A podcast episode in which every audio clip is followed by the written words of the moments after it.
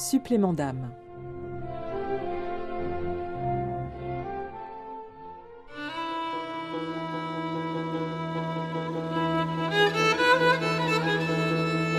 C'est un grand maître de la foi, originaire comme son ami Basile de Césarée de Cappadoce, illustre théologien formé plusieurs années à Athènes. Grégoire de Nazianze est né en trois cent vingt-neuf. Sa vie sera consacrée à la prédication de l'Évangile, à la lutte surtout contre les hérésies qui secouent l'Église du quatrième siècle. Après sa formation intellectuelle, il s'essaye au désert, mais cela sera un échec, nous raconte l'historienne Simone Gravajouve, spécialiste de patristique et de Grégoire de Nazianze. Grégoire, malgré ses grandes qualités intellectuelles, n'a pas su s'adapter à la vie la plus austère, la plus rude, la plus ascétique, contrairement à de nombreux chrétiens euh, contemporains qui sont devenus les pères du désert en Égypte ou en Syrie. Basile de Césarée le souhaitait pourtant et lui avait demandé d'essayer avec lui sur les rives sauvages du fleuve Iris, dans la province du Pont, où la famille de Basile avait de, de grands biens avant de les donner aux pauvres. Ils avaient tous les deux trente ans, ils ont failli mourir de faim. Je dirais que Grégoire a la sagesse d'interrompre l'expérience. C'est la première leçon qu'il nous donne.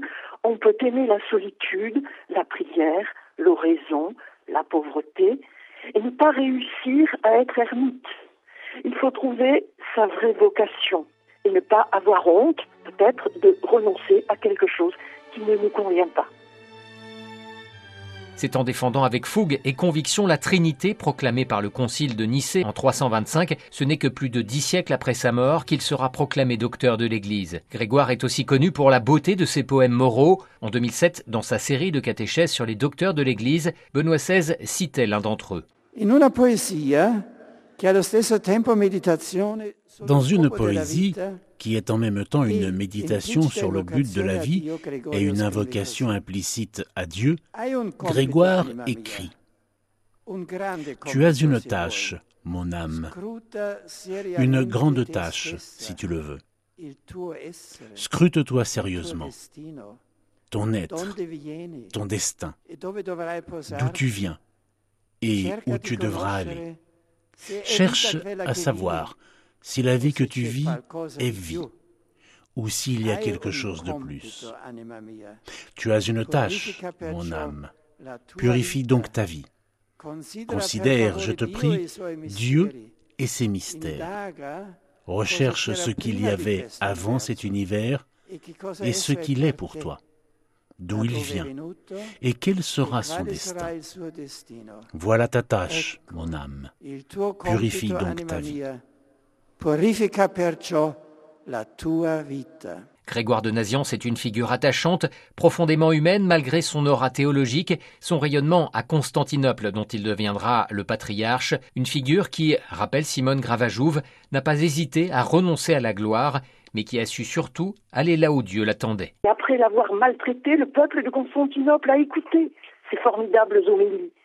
Il va éblouir tout le monde, le peuple, les nobles, de sa prédication vigoureuse, de sa théologie puissante.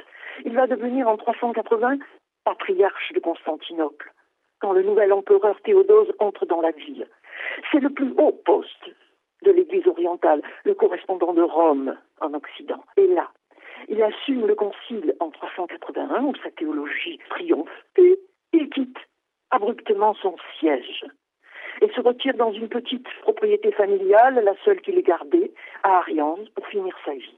Il lui reste neuf ans à vivre. Alors, pour le carême de deux mille vingt-trois, moi j'en tire ceci. Dieu appelle à la sainteté. Et nous devons tous nous efforcer de cheminer courageusement dans cette voie. Mais toute vie n'est pas linéaire. Et parfois, il faut accepter de marcher droit avec des lignes courbes.